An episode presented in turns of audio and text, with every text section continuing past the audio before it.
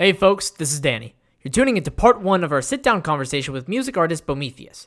Mac and I had a wonderful discussion with him, ranging from his career, childhood, philosophy, and everything in between, and we thought it to be best to separate our interview into two parts due to how extensive it was. I also want to get on the front end that there were some audio difficulties in terms of acoustics and quality, so I would like to apologize on behalf of that, but we still find the content to be enriching, and we hope you do too. Enjoy. Ladies and gentlemen, welcome to a special episode of The Artenders with Mac and Dan. In this episode, we are conducting an interview. Now we've done an interview with an actor and we've done interviews with the writers, but this time we are lovingly welcomed by a wonderful musician, a musical artist. You may know him as Bomethius, but to us, he is Jonathan Hodges.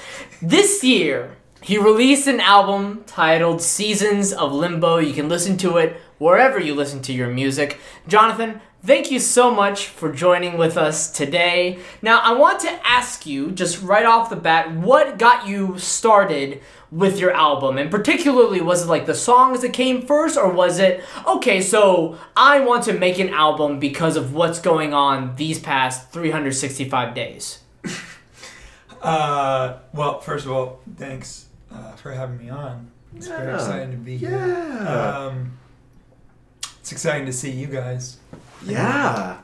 It's been a minute. Yes, for those who don't know, which is probably all of you, we went to school with Jonathan as well at SMU. Correct me if I'm wrong, but we met in a dining hall, if I'm not mistaken. I think that I was know I the met you in a dining hall. yes, the Yeah. inception, and honestly, the inception of all great friendships is uh, at a dining hall over mediocre at best food. and- Bountiful harvest. and you really think to yourself, man, the cert like the plates are tiny. Like they really don't want us to eat, but we're paying for all this food, but they really don't want us to eat. Yeah, no. Um, but, But I ate. I did. You Um, did? Um. Yeah. Oh yeah. All the time. That's Anyways. why, that's not why it's called umph. It's because you did eat and you regret it. and s- So just the in, in, noise- in Yeah, that sort of yeah. regret that like passes through your body that it's Yeah. just like I, I I've gotten sick many times at uh at you know the Umphrey Lee dining hall, Oh, yeah. but it is what it is. Um, imagine, imagine your name is Umphrey Lee, and they named a building after you. That's hard. and it's the dining hall that doesn't have a very good reputation. And it's underneath the. And it's a underneath basement. in the basement. Yeah. So it's- here's my theory: nobody liked that guy. yeah. That's how no they, way. That's how they commemorated the fact that he gave so much money to them, and they were like, "We're gonna give him the best. Give him this. We're gonna give him the this shitty one." building." Okay, yeah. Yeah. Just put him in the basement. Put him in the basement. Okay, yeah. So, um, I guess to answer your question, I write. Um, I'm always writing, so I try to write uh, two albums at the same time, essentially. Mhm, So as. I'm finishing one, I'm starting the next. Um, and this one was no different. I suppose the difference here is that my third record, um, Sweet Nothings, which came out in 2019, as that was wrapping up, I started writing the songs that would appear on this record, which just got released this year in 2021. But then I started kind of unexpectedly working on um, my fourth record with um, my uncle Dave, and it's like this collaborative project where he like wrote all the lyrics and I set all his poetry to, to music. Yeah. And so that kind of came in out of nowhere. And I was like, yeah, we're doing this now. And so I was allowed to kind of spend more time and give myself more time to work on the stuff that became Seasons of Limbo. Um, so it, at some point, I was working on three records at the same time. And then eventually, Sweet Nothings was done. And then it was just inadequate and um, Seasons of Limbo. As far as like what informed why i mean it yeah it, it's never i'm gonna write this album and i'm gonna Mhm. plan these things and we're gonna talk about this and Mhm. that it's always well this horrible thing happened or that was kind of cool or mostly it's this horrible thing happened Right, right, right. right. But it's not like you're like a concept writer. It's more just like this chapter of my life is inspiring these songs. Exactly. And so um, I kind of have this uh, non-realistic or unrealistic um, goal to like put out a record a year.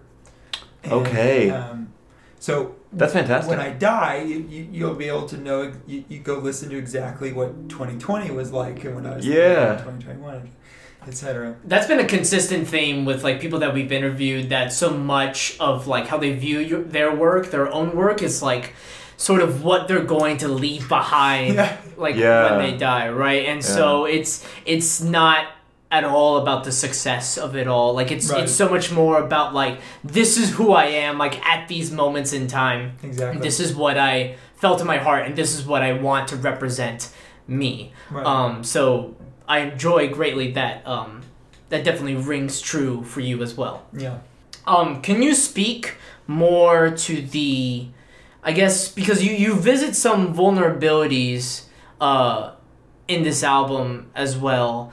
Um, is it difficult? Would you say of an experience for you? Not perhaps also to like put those vulnerabilities to lyrics and to music, and then have those vulnerabilities be open and expressed to the rest of the world.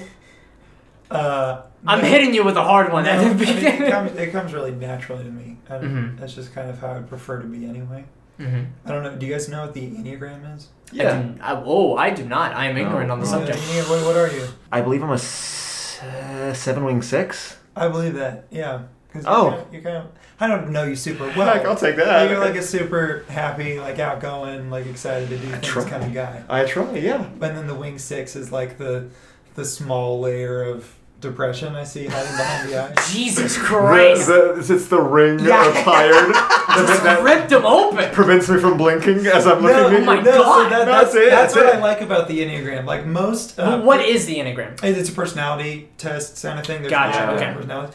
But I like it better than like Myers Briggs or the other ones because Myers Briggs specifically tends to um, everything is positive reinforcement, and so Yeah. you take it. And then whatever your letters are, you can be like, "See, I'm allowed to be a piece of shit." That's so fucking true. Whereas the Enneagram, Yeah. when you take it, it's it just stabs you in the face, and then it punches you in the gut, and then it throws you on the floor, and then it shares it with everyone in the room what your deepest, darkest secret is. And you're like, wait, why are we doing this? And like, oh, so we can grow as people and learn to love ourselves and others better. Yeah. And the first step to doing that is recognizing what's wrong. Yeah, with our you. own fault. right, right. No, that's true. How That's awful of true. human beings we are truly Yeah. deep down. Right, Yeah, but yeah, then yeah, yeah. like you know, figuring out tangibly what we can do to, to do a better job. Um, What is your- what so is I, your I'm a Enneagram? four. Okay. And so I bring that up because um, Now, for once again, someone who is ignorant on the Sure. subject, what does a four mean? a four is like the most emotional, um, the individualist. That's Okay. what it's called. And so my deep, so the, the way it works is basically every personality type has a um, basic fear that controls everything about them or how they view the world. yeah. So type fours most primal fear is that they will not be unique or special on any level and they're terrified of this being true because deep down inside they actually think that it is true and so they do everything in their power to try and make it not true. I see. and then like a 5 is someone who's terrified that they don't know enough and so they don't want anyone else to know that they don't know enough so they're constantly trying to know. Oh, yeah, yeah, yeah. and then a 6 is just terrified of everything. Yeah. I've never true. been so scared of something in my life. Like I, I taking the feel like the implicit need of like, okay, I need to like do this like for myself and for the betterment of myself. But Jesus Christ, I don't want to look in the mirror, you know? No, no, no, no. Well, the, well, just like he said, the best is to make it communal. The best is to get people Right. that either are very experienced or have no idea what they're doing, and just throw them in the deep end, Right. and and do it so that not only are you, just like he said, not only are you uh, figuring something out about yourself, but you are forced to confront it, and you are forced to be okay with it immediately. It also helps you uh, interact with other people in a really healthy way. So, like, Yeah. if there's someone you're just not clicking with and you just can't figure it out, one of the easiest things for me is, oh, what Enneagram are you? Go take this and tell me what you are.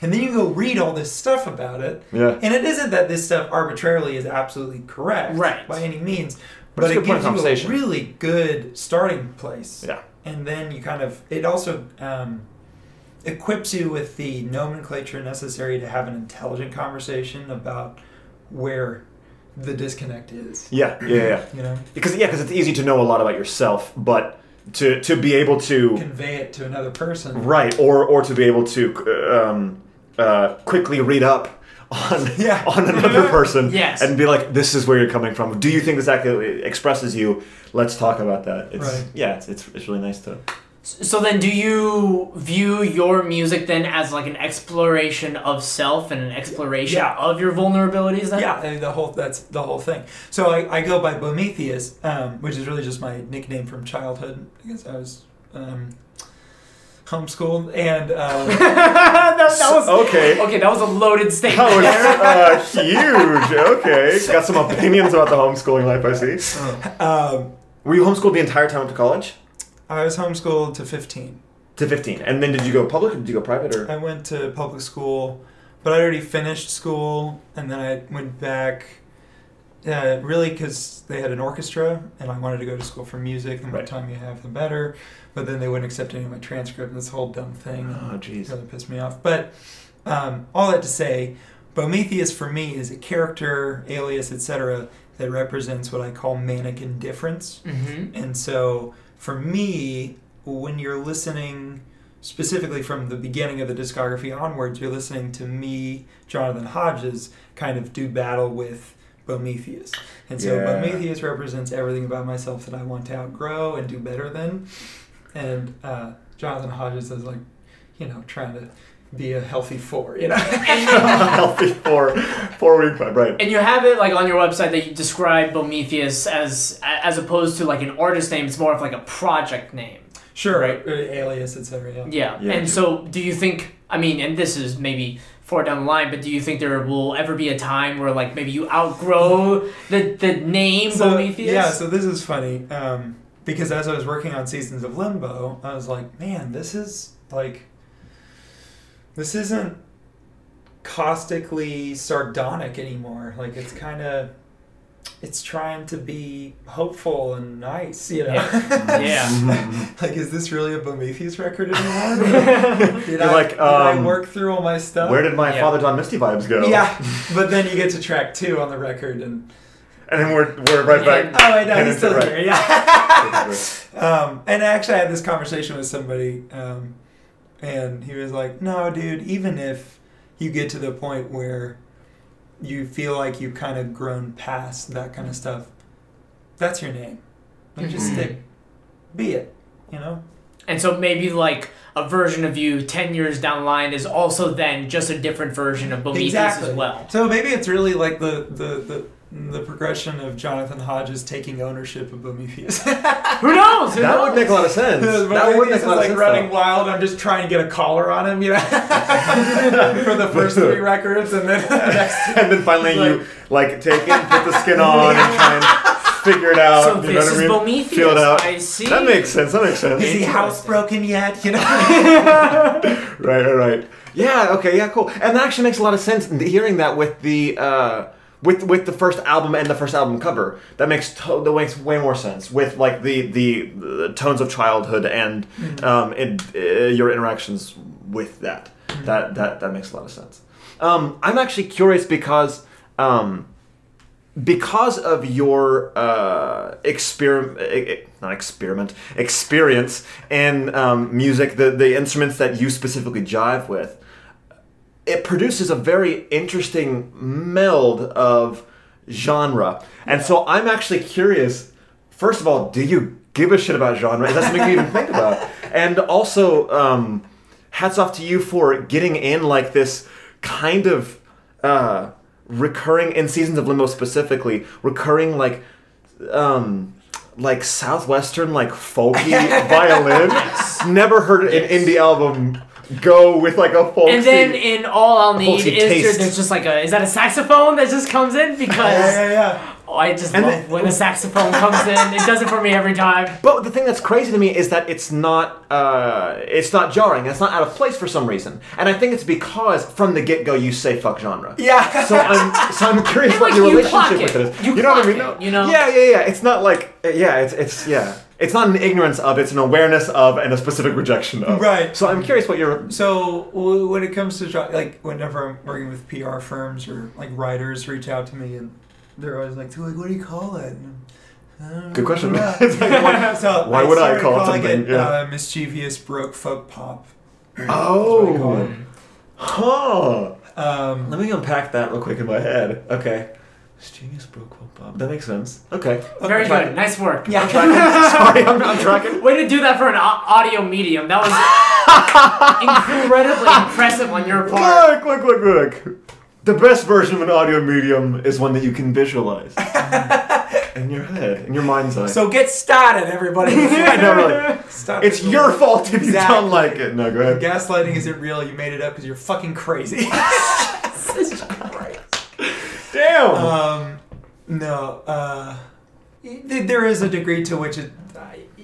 If I were to make an entire record where every song sounded like it was a genre, I would just be bored out of my out of my mind. And Mhm. at that point, if I'm bored, why would I do it? Um, so I think there's just that need to just not be bored. Someone recently um, described. He, he was like, "Why is it that you have so?" uh, he- His question had something to do with. Um, it was specifically about all I'll need, and it was Mhm. like, "What's with the jazz vice?" Is what he called it. Because it's kind of there, like Yeah. every. Oh, for sure. Yeah. Yeah. It's kind of Yeah, it really is. more complex harmony at simple songs. Mhm, you know? Um, I think I just think it's exciting, and it's. Mhm. I think there's something cool about the experiment of taking more complex harmony and trying to make it alluring or even um, um, comfortable or um, pleasant hmm like there's so frequently you'll have someone come along and they'll throw more complex stuff at something but then it's just draining and you're not really Yeah. interested in it anymore and Yeah. so for me very much unfortunately because of i think probably because i listened to too much mozart growing up um, i really do naturally want music to be pleasant Mhm. and so there's That's so interesting. there's okay. that need to like and, and like i get a lot of criticism about um well there's just not enough like you know upbeat numbers you know and that's true there really isn't like there's maybe one or two on the new record Well, I, I, that was going to be another question of mine. Is like if a radio station was come to you and be like, okay, yeah what's the song that represents the album? What are we playing on the radio today? exactly What do you put on there? i don't know I don't know either. I was listening to it and I really like there really isn't a song that I don't fuck with. But my very first thing is I'm like, oh, but like, what's the pop? you know what I mean? Like, what's the what's this like? What's the bop? What's so, the, which one's the i mean yeah song of the summer? that's that is what makes everything really really hard Yeah. especially because because i don't write singles i write records right, Yeah. right. And I've that makes always total done sense. that, and I've always been really specific that that is what I do. But then when it comes to like trying to show it to someone, you can't just be like, "Here, listen to forty minutes of this." You have to be like, Right. "I want three minutes. I want to know if it's good." Everybody says, you know, Right, right, right, right. and then I don't know what the heck to give you because everything that makes it good to me is how contextually it's working with everything else. yeah. And so if you take away all that context, then it isn't really good anymore. Mhm. It's like Or, or at, at, at least it's not what it's meant to be. exactly Right. Like it, it, you're, and so like for the four and me, like really wanting to be seen and understood and all of that, like the idea of having to like cut off a piece of this thing that I've made and be like, here, this is what I made, I guess. Yeah. And you're like, here's this, but it's not as special as I'd like it to be. right, right, right. Exactly. That makes sure, sure, sure. so I want I want to talk about um so then you growing up and then listening to Mozart and also correct me if I'm wrong but you were learning how to play the violin when you were 3 yeah. Wow. I have to ask the question how come how did a violin reach your hands at 3 years old and then you were learning to play it as well Um, brainwashing. very good Is this also the same reason that you are collaborating with your Uncle Dave? Are you just from a very artistic family? Um, not not. I mean, sort of. That's kind of a complicated question Oh, that I've never gotten before, and I I can't even imagine. Yeah, well done. You already did. Yes! it. It's like yes! four. or that was the goal. That was- Jesus. Oh, okay, no. stop. Everybody stop. Oh, No, no. okay, everybody Let's stop. Everybody let's stop. let's Because let's I just want to just briefly mention. So you may have heard something like drop for a second, and then you hear Max saying "fuck" because he can't like keep things to himself, and he's oh, about to hit the microphone as well. and No, I'm not then, going to. I'm not going to. And then he drops to, his not phone too. I'm really amazed by the level of incompetence. I can't just get a win, Danny. Not I had a win and an immediate loss. And then he's clapping his hands the entire interview too. I'm not gonna.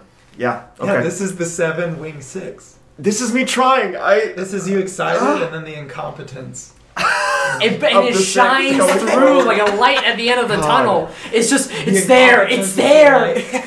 night. get excited and then immediately, damn it, fuck me.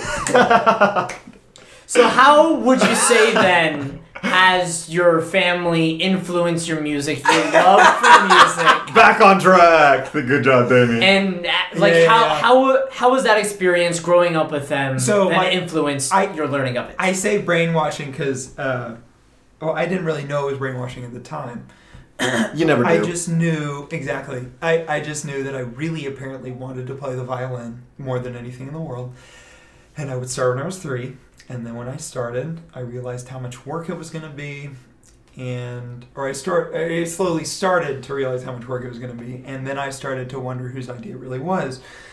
And then I'm, the, I'm also the oldest of six kids. And so as the other kids came along, it was the same. They all started around three or four and um, we all played different string instruments and my mom would decide which string instrument we were going to play based upon our personalities in utero and so i was kind of arrogant and i would put my heel in her rib cage you know uh, in, in her ribs that is uh, so fascinating. she was like violin and then my Wow. sister caroline was like super stormy like you could put um, like a remote control on mom's uh, stomach and play like discordant music and she would kick the remote control off. So mom was like, Stormy, cello. You know? and then my brother Charles was just a blockhead, and so he played viola. And um, so that was how it was all decided. And one day I was, you know, five, six, seven, I don't know. And a mom came up to my mom, and she was like, How do you get your kids? To play these instruments because I'm having such a hard time, and mom was like, "Oh, it's just brainwashing," And I like stopped and I looked up at mom and I was like, wait a second. when you were five years old. I was like, I knew this wasn't my idea. I'm doing this all the time, and I think I like it, but I don't know. So interesting. So so it's more like you genuinely don't remember a time in which you were not playing the violin. Pretty much, yeah. Damn. I really don't. That's mm-hmm. effective. Well, then, I, but I also started school when I was two, so I also don't really remember a time I wasn't in school, except for when I graduated in 2019 and I Right. wasn't in school. Like that's the Wow. first time in memory that I wasn't in school. So was that uh, like was that panicky? I was living that- my best life. Oh, you were like this is as good as it. You're like wait. I have found There's the a freedom I was not. That's good. You're like I get to choose what I do on my time. yeah. Yeah, pretty That I will never answer to anyone again. but then I got married, so I don't know how well that's. There's like an immediate structure. Yeah. please. Oh, that's good. So now, then, what is your relationship with the violin, and how do you view it then? Like when you play it, and how do you view it within your music? Yeah, so this is kind of the first record where I've really played violin on like a lot of the songs, like Mhm. throughout. On my first record, I played it on maybe maybe one song on, and I don't think I touched it again until the last track on Inadequate, and then on this record, I mean, it's all throughout. Um, I think I wanted. I was very hesitant to use the violin at all. I think one because I wanted to prove that I wasn't just a violinist trying to do something that I probably shouldn't be doing. and I didn't want it to be evident from the beginning that I could definitely play the violin, but maybe I still need help with songwriting. You know, I Mm. wanted my stuff, if it was going to stand on its own two feet, to stand on its own two feet. And if it was going to fall, it was going to fall. But I didn't want whether or not I could play the violin to be a factor for anyone listening. Um, and I think that's just because I'd been forced to play violin until I was 18. And I mean, probably around before 18, I had decided it was what I wanted to do. I go to college for and stuff like that. So eventually I kind of took it on and made it my own thing. that I really wanted, that I thought I really wanted. Um, from most of childhood, I really wanted to learn to play the guitar, and I really wanted to write my own things, and I really wanted to do this. And there wasn't a lot of support to do that. It- Mhm. you know, it was mostly Mm. like, we pay money so you can play violin, practice violin, do, you know, however Yeah. way too much school and you know get it together and um, so all this other stuff all the other instruments i play and everything else that i do i do in spite of you know Right, okay. i'm told i'm not allowed to do it Yeah. Right. and so i want it to be good i guess because i want to prove that i really wanted to do it and Yeah. should be doing it Mhm. Right. If it was bad, then they're right. right, right, right, right, right, right, right, right. So then that I mean, makes sense. But was there ever a moment oh. then where you you thought maybe growing up like, oh, maybe I don't want to be a musician. Period. No, that nope. never happened. Mm-hmm. I mean, I uh, okay, yes, there was a point like as a kid, I'd probably say from the point of realizing it was all brainwashing to I want to say the first time I played in an orchestra, I was Mhm. kind of like, "This is stupid. This isn't. This is horrible. I hate this so much." And then I played in an orchestra, and I was like, "Okay, there's something here." And then that kind of just diminished over time and I was like, no, I'd really rather not live my life at the behest of some idiot armed with a baton. Like that's really Fair. not how Yeah. I want to live my life. Yeah. Um, and so, but music was really never. From that point on, I knew I wanted to do music. Mm-hmm. And then uh, we moved from because I'm originally from Atlanta, Georgia. We moved to Austin about nine, ten years ago. And shortly after we moved, my dad got diagnosed with cancer. Um, and somewhere in that experience, like I started, I was practicing like seven, eight hours a day, just to because I needed to cope with something.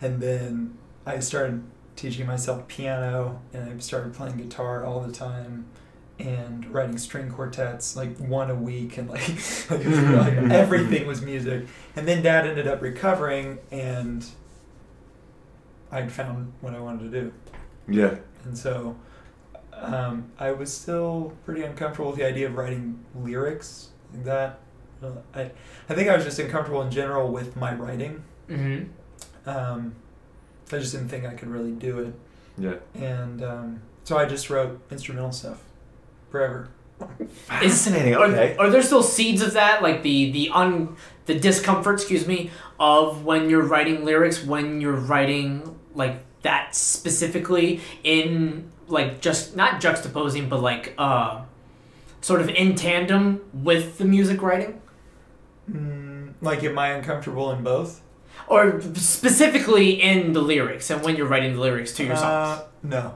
hmm not anymore When did you get over that hurdle? Yeah, so um, there were bad and good things about going to government school uh, the last two and a half years Mhm. before college. One of the really good things was I took um, my senior year. I took AP English or whatever it is um, with you guys know Calvin and Hobbes. Yeah. Yeah, those uh, Bill Calvin Watterson. and Hobbes. Yeah, it's yeah, it's a series of comics. Yeah, about Right, with, little like- boy Calvin and, his tiger. There we go. Yeah. His little brother taught my English class senior year. Really cool guy. The, the guy that made Calvin Hobbes. Yeah, yeah, yeah. Wow. Yeah.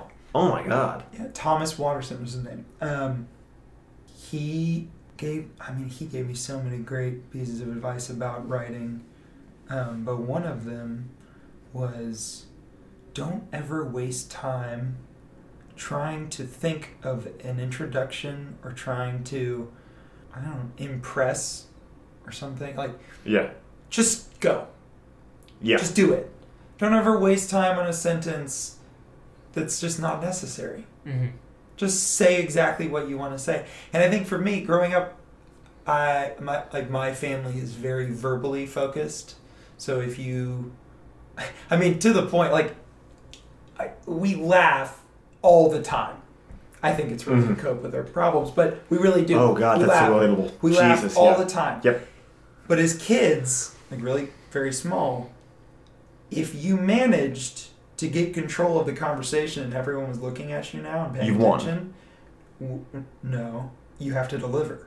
Oh, I see. and okay. if you don't deliver, you risk you know, expulsion and derision Oh. for the rest of time until you do deliver. But now the pressure's really on. And all of us had to kind of go through this right of way, this horrible passage. but as a result, almost all of us verbally are quite competent. Uh-huh. We just know how to how to deliver. How to deliver, right. And um, so for me, there was always this huge disconnect between how immediately I could express exactly what I wanted to just talking. But the moment I had a pen in my hand, I thought there were all these rules you had to follow where you couldn't just say what you wanted to say. That was Mhm. inappropriate. Right, right, right. But this guy was like, just say what you want to say. And then I'd say it, and he'd be like, that was great, do it again. You know? and so Sure. he was just kind of this, um, it was very empowering. Yeah. And from that, I, I a little after, um, I think I was still in that class actually, I started um, writing lyrics. Uh, a friend of mine, uh, we wrote an entire EP the week before I went to college. Wow. And so, like, I wrote the lyrics as we were recording, and we would like record one song a night, and it was like this really silly, ridiculous thing. But it was like my first time doing it. It was like, no, this is all you do is kind of write shitty poetry, but because you're singing it, it's allowed to be shitty. I can get away with it. Brilliant. Good. I That's so have a good. breakthrough. but that's the thing, because poetry is music in and of itself. Yeah. Really yeah. good poetry is making music. It doesn't need music. And lyrics are just poetry that weren't making music on their own. And so Mhm. they needed something to make it all work together. That makes total sense. Yeah. Which is something I really had to think about a lot when I worked with Dave, because he wrote poems, not lyrics. And so mm-hmm. he would send me poems and then I would convert them into lyrics. Right.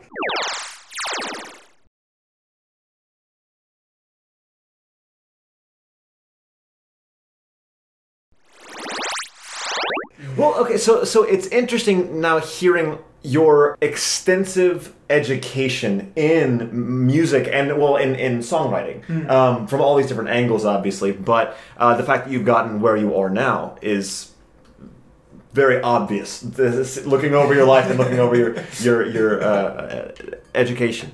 Um, now, I am curious at this point in time. What percentage do you think of your songwriting is instinct and what of it is technique? That's a pretty good question. Do, do you uh, did you write these down, or do you, are you just this is just? Um, I'd say there was one that was that was uh, written down at the like near the beginning, but at, at this point I'm kind of cursing because I have a similar pro- I have a similar thing that's going through Oh, my head. Because like whenever I write stuff, that's a huge thing. Is that because the only reason I really went to college is because I was I I felt like I was lacking technique, Hmm, and so I went to get some. right. And now that I'm out, I you feel like you got have plenty of it. Okay, good. But I'm now struggling with. I feel like I'm restrained by it in the same way that you were whenever you were Wow, talking about poetry. You know what I mean? awesome. Where you're like, where you are starting to write stuff, and you're like, oh, I feel like I have all these rules, Hmm, and now I'm currently in the process of let's take that shit off. yeah. You know, because I've I've been very directing and acting focused, but now that I'm starting to try and write as much as I can, it's it's right where you were. It's like Get rid of it. mm, rid of it. Yeah. Yeah. Like you've been given, you've, in, in a way, the technique has actually changed your instincts. So maybe you need to just let go and, and let your like trust yourself. Yeah, um, I mean, when it comes to technique, there are things in terms of like the voice leading and stuff like that.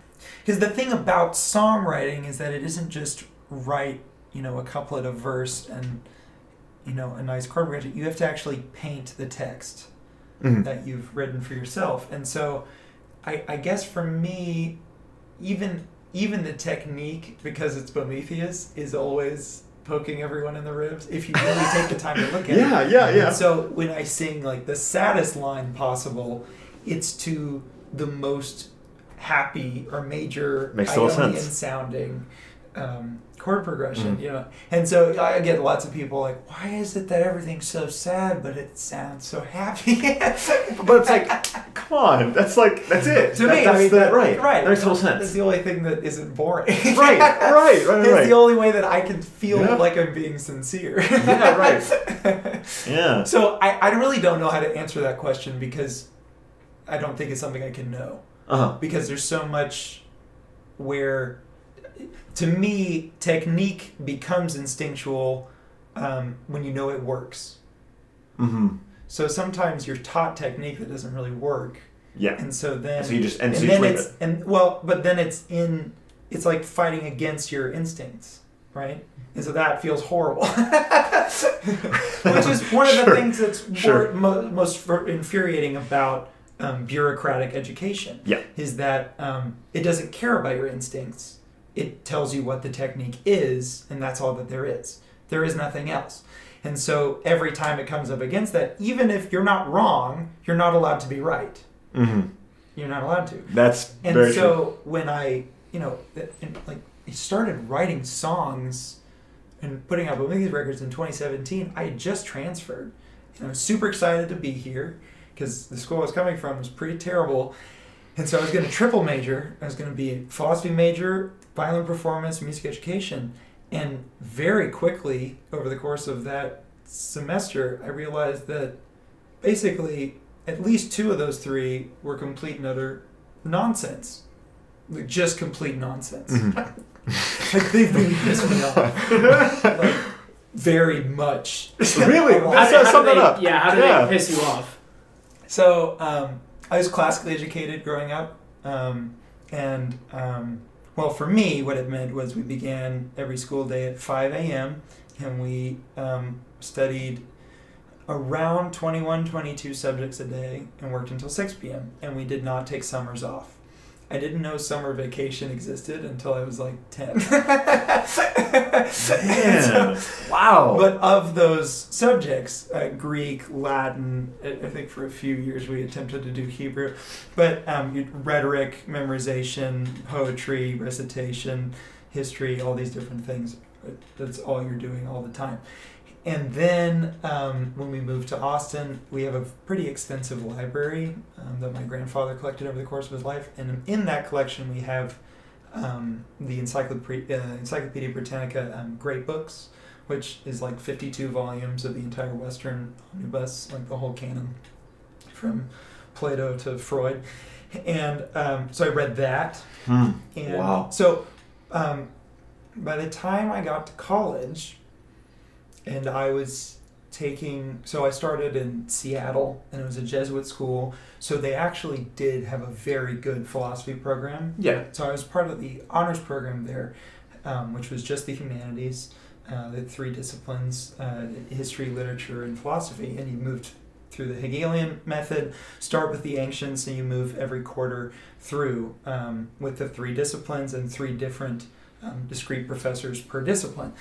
And all of your exams are oral at the end of every quarter, and you are expected to synthesize all three courses at the same time. So all three professors are in the room, and your history professor can ask you a philosophy question, and they can ask you whatever they want Hmm. and be, that's the way it goes.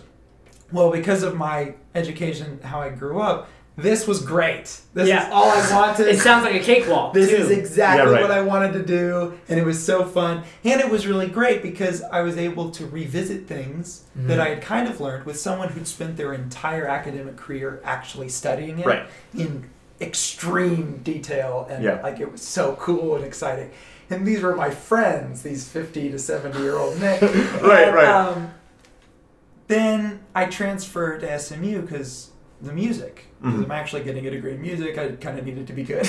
Sure, sure. And so I transferred to SMU, and I, it took forever to finally get a meeting with the president or the chair of the philosophy department at SMU. And um, so I just became friends with the secretary, and I just go see her for no reason. I just pretended I was lost in the building one day, and she's this really nice Southern lady. She's like, "Come on in, how are you doing?" And I got to know about her grandkids, Billy and Ted, and we just would talk. And they have excellent same adventures? time. They did. Bill and Ted's actually. Yeah. Yeah, right. Thank you for explaining your joke, Mac. I I'm think sure so. everybody Really? got Look, it. I'm trying. Oh my God. goodness! Like it was a good joke. Danny! I'm trying! Ah. this relationship is going to last pretty long. Um, and uh, so eventually I was like, We've been doing this for a year. It's after okay. we'd, uh, after I kind of got to know her a few times and came into her office a few weeks in a row, I was like, you know, I've actually been trying to schedule a meeting with the chair. do you know, is he in? She's like, he is in. Let me just go see. And she went and she's like, come on back. And every day I had carried my little um, canvas bag that had everything I'd ever written for the um, program back there. So every quarter we had to write um, a research paper in each discipline that was about something that wasn't covered in the course. And then everyone else in the um, cohort would read it, and then that was supposed to add to the different things that we're learning about the time period and the thought and thinkers and whatever the heck. So I had tried to write as original of ideas as possible for these papers because I didn't want to waste my time. And so, like for example, one of the papers I think was about how Locke, John Locke, Mhm. um, argues against um, innate ideas um, in his epistemology, but in his uh, second treatise concerning um, government, he argues, without giving any explanation, that he doesn't even argue. He just states that the um, state of um, the state of nature necessarily devolves into the state of war, and he doesn't really tell you why. And I argued that it's because there is an innate idea, and I call it personal propriety, which is the fact that you never have to teach a child to say that's not fair. and so all of my papers were like this, and they were about all the various time periods, etc. And That's interesting. so I had them all, and I had all the um, uh, reviews and uh, grades and whatever from my professors. And, and so I had them with me, and I went into the office and was like, Hi, I've been trying to email you. I really need to get credit for everything I've already done because I'd really like to get a philosophy major here. And he was like, Oh, yes, well, well um, so what have you done? And so I pull everything out and put it on his desk, and he's like, oh, and he like starts looking at it, and he's kind of like a little standoffish, and he's looking at this, and like, so what did you argue here? And I like start telling him, and I was like, and then in this one I argued this, and he's looking, and then he kind of puts it back on the desk, and he goes from being like this very haughty, I'm the chair at SMU, to kind of like this yeah, like yeah. derelict, like, oh no, I actually don't know anything about the Western canon. and I was like, so what do you think about this? You know, what's your opinion of this? And he was like, well, I, uh, uh, well, I, I haven't really read uh, that. And I was like, you haven't, you haven't read philosophy? And there was silence. You're like, well, I think you'll find it's just kind of a, we have a different uh, pro. It's more analytical philosophy. And I was like, so you Then guys. what are you analyzing? yeah, if you haven't read it. yeah, you guys are doing like syllogisms, like how to read logical uh, symbols and like putting things that, like that. Didn't we do that in high school? Isn't that what high school is for? And he was there's silence. He was like, yeah, so it's just you know it's a different program. Anyway, we'll give you credit for all our most advanced courses and just take a few courses and you'll be fine. And I was like, okay. And so I left totally disgusted already because I wanted to have a great time. And Right, like, yeah. this is what I'm really passionate about. I love it. And he knows nothing about it, and he's the chair of the department. Right. Mm-hmm. what is Were going on?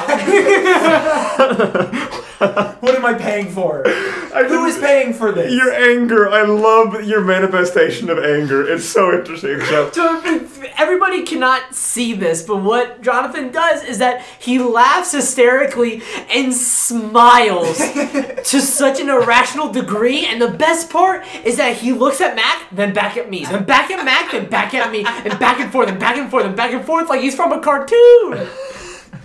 And he doesn't know how It's else to so express good. it except It's like so I am good. in great pain and suffering, and nothing can solve this. he's like, "This is my hell." Um, well, I, I- I'm curious. Were there any professors that you were able to find that that you felt like you could go to, or that you could actually Oh. use as mentors? So yes, and this is why I started writing music. Uh, do you guys remember? Uh, I don't know if you would. Zachary Wallmark. Can't say I have. I know the name, He but was, I've never met He him. was in the musicology department. Mhm. Um, so I don't know if you guys would have really had to take that course. No. Um, really, really cool guy, younger guy, and he taught a survey course, and I despise survey courses with all of my being, and it was Introduction to Music History, and I had to take it, even though I had written a research paper for my literature class that Mhm. basically dealt with uh, the Ars Antiqua and the Ars Nova and the things that happened in between. And I specifically dealt with Purcell's um, opera Didas and Anita, uh, what the heck did I just say? Dido and Aeneas. Didas and Anino. There we go. Nailed it. Dido and Aeneas, which is uh, loosely based on the the Aeneid, Virgil's Aeneid. Um, and uh, but I had to take this dumb course. I didn't care. They're like, ah, too bad. You gotta take it. And it was at the end of the day, and because I was a transfer student, they wouldn't accept a lot of my credits, and so I had to take like 22 credits a semester to graduate on time, and it was very stressful, and I was exhausted because I was driving from Plano, so I have to get up at like 5 a.m. in order to get there on time for an 8 a.m. class, and then I probably wouldn't get home until after 10, and then you do it all again, and then I also didn't have money for a food plan, so when we met in the food place, someone had swiped me in, Mm-hmm. And so when people would see me, I was probably starving, and they'd be like, "Oh, do you need food?" I was like, "Yeah, I haven't eaten in 12 hours." And that was my Oh, existence. God. And so this class was at the end of the day on Tuesdays and Thursdays, and I hated the class, and I didn't want to be there, so I just take a nap. And so, and I'd sit on the front row and take a nap, and then at the end of the class, I'd tell Zach everything he got wrong and leave. Oh my God, Jonathan! Because I was pissed Damn. off. and if I'm gonna have to be here, you better get your shit right. I'm serious. And so one time, he's I was like nodding off, and he he he projected onto the screen. He didn't just say it. He literally had taken the time to type it into his little his little PowerPoint that he wanted to show us, and it said that Rome fell in 455 A- AD. And- AD. and and and I was I, I looked at it. I looked at him. Wrote down. And he knew. He And knew that I- he was going to I took a night nap, and, and at the end, I came up and I was like, "Just so you know, um, we can debate all you want whether or not Rome really fell or changed places, but it didn't fall in 455. It fell in 476. So if you're going to put a date in in your slides, maybe Wikipedia it first, just to make sure." And I tapped him on the back and was like, "All right," and I and I left. And then I got an email from him a few days later. I was like, Jonathan, I'd love to meet with you. And I was like, oh shit. I the gig's up. and I, uh, I went to his office and he was super excited to see me. And I was like, this is weird. And he was like, hey, come in, yeah. And uh, we sat down and he was like, so how are things? And I was like, well, you know, they're fine. As, as fine as they can be, I guess. And he laughed and he was like, so why are you here? And there was silence and like, all of my being was just like, oh, wow, real question. In a Yeah. school, I didn't know they were allowed to do that. And then, second of all, I have no idea. Yeah.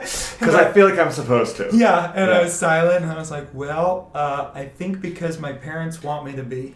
And he was like, yeah, that's not a good answer. Yeah. So you need to probably figure out what you're doing here and do it because you don't actually need to be here. And it is expensive and it is probably wasting your time. So Huh. you should probably use the time to do something. And I was like, wow. And he was like, all right, thank you for your time. Goodbye. and he kicked me out of his office. And I was like, what am I going to do? And almost the next week, I started writing songs. Yeah. because I was like, look, I went to academia and I like tried to write things that I was passionate about, and no one cared, and no one took the time to really engage with Yeah. it. And then I transferred, and it seemed like no one cared about what they did anyway, and much less what I was doing. Yeah. So where's the one place where I can write what I think and people might listen to it? Songs. Just, yeah, just, yeah, yeah. The, the, the public, just the world, and hope that something Yeah. sticks. Yeah. So, I mean, it, it just happens to be true. You, you can't say whatever you want, but Yeah. you can sing it. and I'm endeavoring to prove that. He's like, so that's why I'm going to say some crazy shit in the next album. Get ready for my conspiracy theories. No, no, no, no. Man, okay. That is fucking fascinating. Out of curiosity, though, do you um have you been able to track maybe the influences from academia and from philosophy into your music and how you express yourself through your music? uh, yeah, so um, I, I kind of want my um, music, my, my catalog of work to be the musical equivalent to what Kierkegaard did. Forgive my ignorance. Who was that? Soren Kierkegaard, uh, Danish philosopher from the 19th century, um, lived in Copenhagen, and he um, He was a poet. He was a critic. He was a philosopher. He was a theologian. He, he did he did everything, and he was always writing. And the majority of his work is written in pseudonyms, um, which was a common cultural practice in those days because Mhm. you would write Mhm. in a pseudonym, and everyone kind of knew who the pseudonyms were, but it was kind of a common courtesy that you wouldn't say it out loud that you knew, and this way you could kind of make an argument for something that didn't necessarily have to follow you. Yeah. And everyone would You kind could of place know it and then back away and could what an interesting idea. Exactly. Well, Soren was writing so much stuff and so much provocative stuff, especially just in terms of how he was poking at the church and and the way that the state functioned in general, um, that he had multiple uh, pseudonyms and they were constantly bickering with one another, and it was hilarious. And um, so I just find I, I this stuff is just so imaginative and hilarious. Yeah. And um, it really, the first time I read Kierkegaard, it was honestly like I was reading someone who understood everything about me. Like Mm. it was the most incredible, visceral experience I've ever had. How so? Um, I mean, it's kind of hard to describe without going into a lot of detail, but I, he had written, um, so a work called "The Sickness Unto Death," and um, in it, at some point, he starts talking about this character, the poet, and he talks about. Um, he's trying to define what sin is and what sin isn't, and um, he happens upon this definition of sin as despair, while still fully well being, um, if not aware, at least indifferently predisposed to believe that God exists, and yet you're still choosing to despair in general. Um, and uh, he he wrote something like the poet despairs. Um, not because he doesn't think God exists, but because he wonders whether or not God will allow the poet to use his gifts. And where I was at the time, that was exactly me. Like that Yeah. was just how it was because I was at this school where the music program was horrible, Mhm. and I'd been raised with all this really um, very traumatizing and destructive theology as a kid Mhm. and um, so all of it was kind of collapsing in on itself and on itself and by itself i mean me and, and so kierkegaard had just like described exactly where i was and why i was there and then over the course of the next few pages he, he was like yeah it's pretty bad. And then he was like but it's also you're gonna be fine. Yeah. And, and he made really compelling arguments for why. And um, a lot of philosophy tends to be tends to be monomaniacally consumed with showing you just how bad it is to live Mm. and at times it seems to revel in the idea that it might even be able to show you it's worse than you thought before yeah. but it very rarely spends any time or effort at all in trying to give you a, even the slightest glimpse of consolation Mm. like it just doesn't care. So not only does it make things worse for you as you read it, it does nothing for you afterwards. Like, yeah, pretty bad, right? All right. Right, right. but Kierkegaard didn't do that. Mm. And I was like, this is completely different. And so it wasn't that he wasn't also working through his demons and making arguments for things he totally disagreed with. Um, but there was also, he was trying to do better. Um, and so you'd have characters. And then at the end of his life, he actually started writing with his real name and, saying what he actually believed. And so for me, Bomethius is very much a Kierkegaardian pseudonym. Yeah. Um, and you're kind of seeing glimpses of the different arguments and ideas of what life is, and then also what I really believe sometimes happens to be. Mhm. That's so interesting. There's there's an equivalent of Kierkegaard in in theater. It's um uh uh Robin Williams. the great Eddie Murphy. No um no it's uh Jonathan was this close to doing a spit take. This uh close. would have had to cut because the mic would have been covered in water. Um the uh no no uh her name is Hrotsvitha and she's the very Oh. first female playwright that we know of in history. wow. Um, and she, I mean, uh, again, a, a pseudonym. We have no idea what her actual name was. Um, but Shakespeare. She, Yeah, Shakespeare. yeah, it was actually yeah, Sir Francis Bacon. Yeah. Um, no, she uh, She, though, was a secular canoness in Germany in the Okay. uh, 10th century. Cool. And so, yeah, and she made all of her stuff was about religion, and all of it was. Um, like meant to uh, teach people about like what the church was actually about in a very dark time in the Yeah, church yeah, yeah, when no one was like actively excited to go to church. Um, and she was really like that that was all she made her stories about. But um, the thing that she would always really center her stories around was a uh, she would always include a woman in the story somewhere and she would always have her profusely apologizing to God.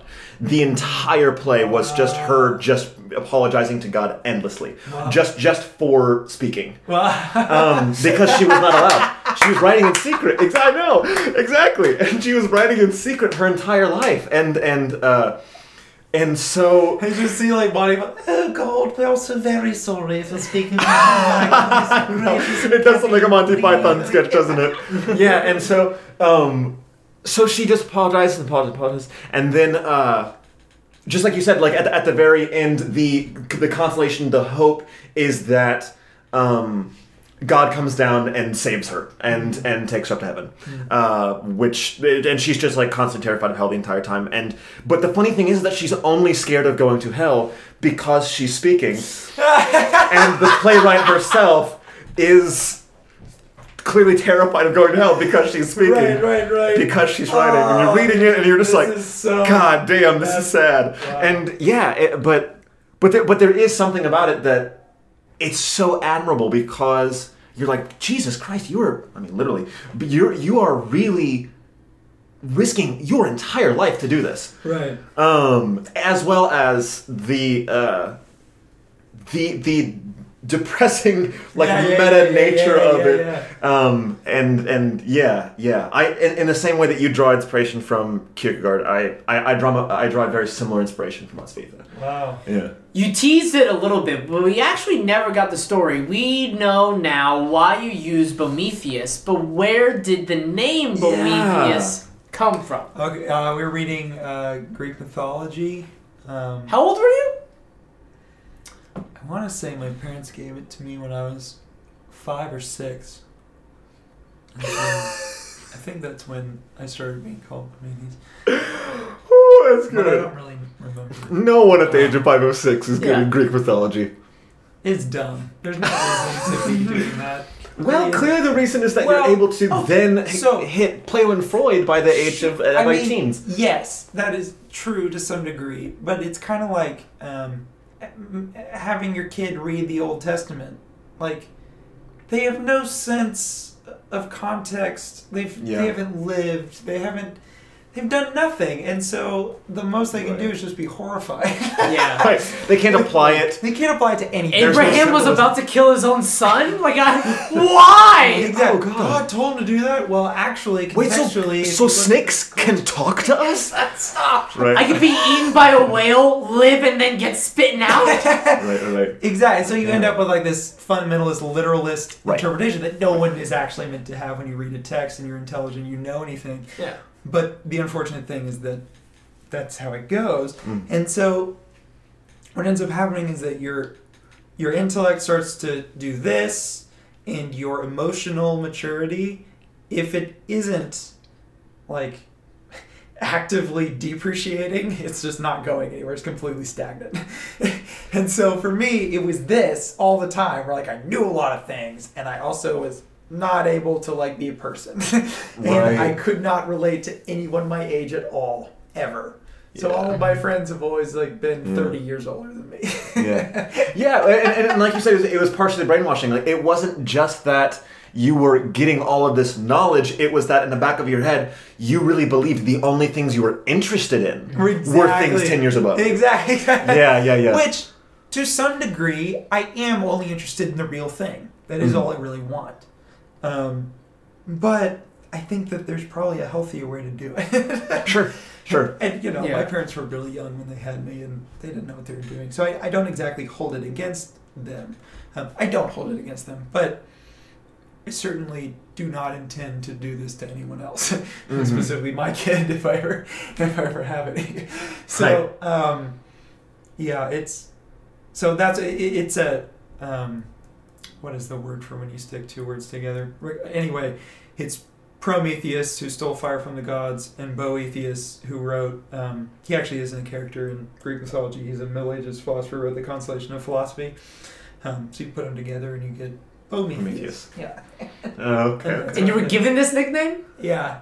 by your by your parents? Uh-huh. Interesting. Mhm. All right. How and then how frustrating was it also when you were growing up that you would meet kids your age and you're like, I can't connect with you. How underwhelming. So, so this is the other un- specifically unhealthy thing that it does um, is it gives you um, a, an exceptionally unnecessary superiority complex immediately, Mm. which is crippling, and you don't even really know it because you just think you're better than kids your Mhm. age, when in reality they just they're kids. You know? resources. Yeah. You know, it's just Yeah. a What different difference resources. does it make? Right, like we're just Sure. kids, you know. Right. So then there's that, and then um, whenever I was, so I started going to something called the classical school Mm-hmm. when we were still in Georgia. Um, I think I started when I was ten, and that met one day a week, and it was essentially all the same things that we had been doing, but it was a roundtable discussion. So everything was Socratic, and it was it was really fun and very cool. And actually, the headmaster of that school is one of my best friends still to this day, and Mm. like one of the people I'm I'm probably closest to besides, you know, my wife or something. Like Wow. it's, it's a pretty cool thing. But, oh yeah. But he also happens to be like you know 30 years older than me. Classic. But the, what made it hard was I was in you know a class, but I was three or four years younger than everyone there. Mhm. So then, not only to kids your age do you have a superiority complex, then when you're actually in the class that you're in, you're the three or four year younger kid, and Yeah. nobody likes that kid. nobody likes that kid. Because they're there for a reason, and then they're always the one raising their hand. You're exactly. just like, that kid. is like, Right, it's like- right. Yeah, and I totally was that kid, you know. Mm-hmm. Because I was really excited to be there Yeah. and talk Yeah. about it and do it. It was, it was very sincere, I think. Yeah. But then there also was that super. So it was just an unhealthy thing to do to someone. Was it a humbling experience when you were in that Socratic class and then uh, you're shaking your head no that it was not, a humbling I experience? excelled at that. No, I had found Yeah. home and I was really excited to be there. Mhm. You're like, this is it. This is the life. I mean, that's why, like, when I went to college and like the the classes in that program were Socratic and like that, I was like, yeah. Let's and do it. everyone else was like, I've, I've never done that, you know. And it, Right. it isn't. I I don't want to communicate that I have superiority necessarily, and that's like. It's a different experience. Yeah. And so for me, that is actually what I want. Yeah. Right. Because And you're just and you're just comfortable in that I'm environment. just comfortable there. In the Yeah. other environment where they would have been comfortable, I would have been very uncomfortable and probably would have done badly. I like because I Mhm. just don't want to be there, Mhm. and I'm not going to pay attention. Well, yeah, and, and something that's that I think comes along with your life experience is that uh, you do have to, and I'm just assuming this, so Yeah, correct me yeah, if I'm wrong, um, you do have to find a way to uh, self motivate.